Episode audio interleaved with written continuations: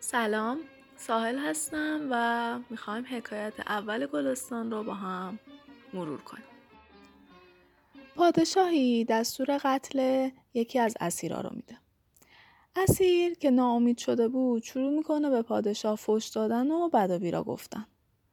هر که دست از جان بشوید هرچه در دل دارد بگوید. پادشاه می‌پرسه این اسیر چی داره میگه؟ یکی از وزیرا که مرد نیکی بود میگه پادشاه اسیر داره میگه ول کازمین الغیظ ول آفین عن الناس توی پرانتز بگم که این عبارت تکه ای از آیه 134 سوره آل امرانه که یعنی خشم خود را فرو می‌برند و از مردم در میگذرند.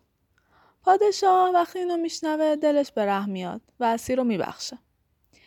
همین موقع بود که وزیر دیگه میاد و میگه ما نباید به پادشاه دروغ بگیم. اسیر در حال فش دادن و بد و بیرا گفتن به پادشاه بود.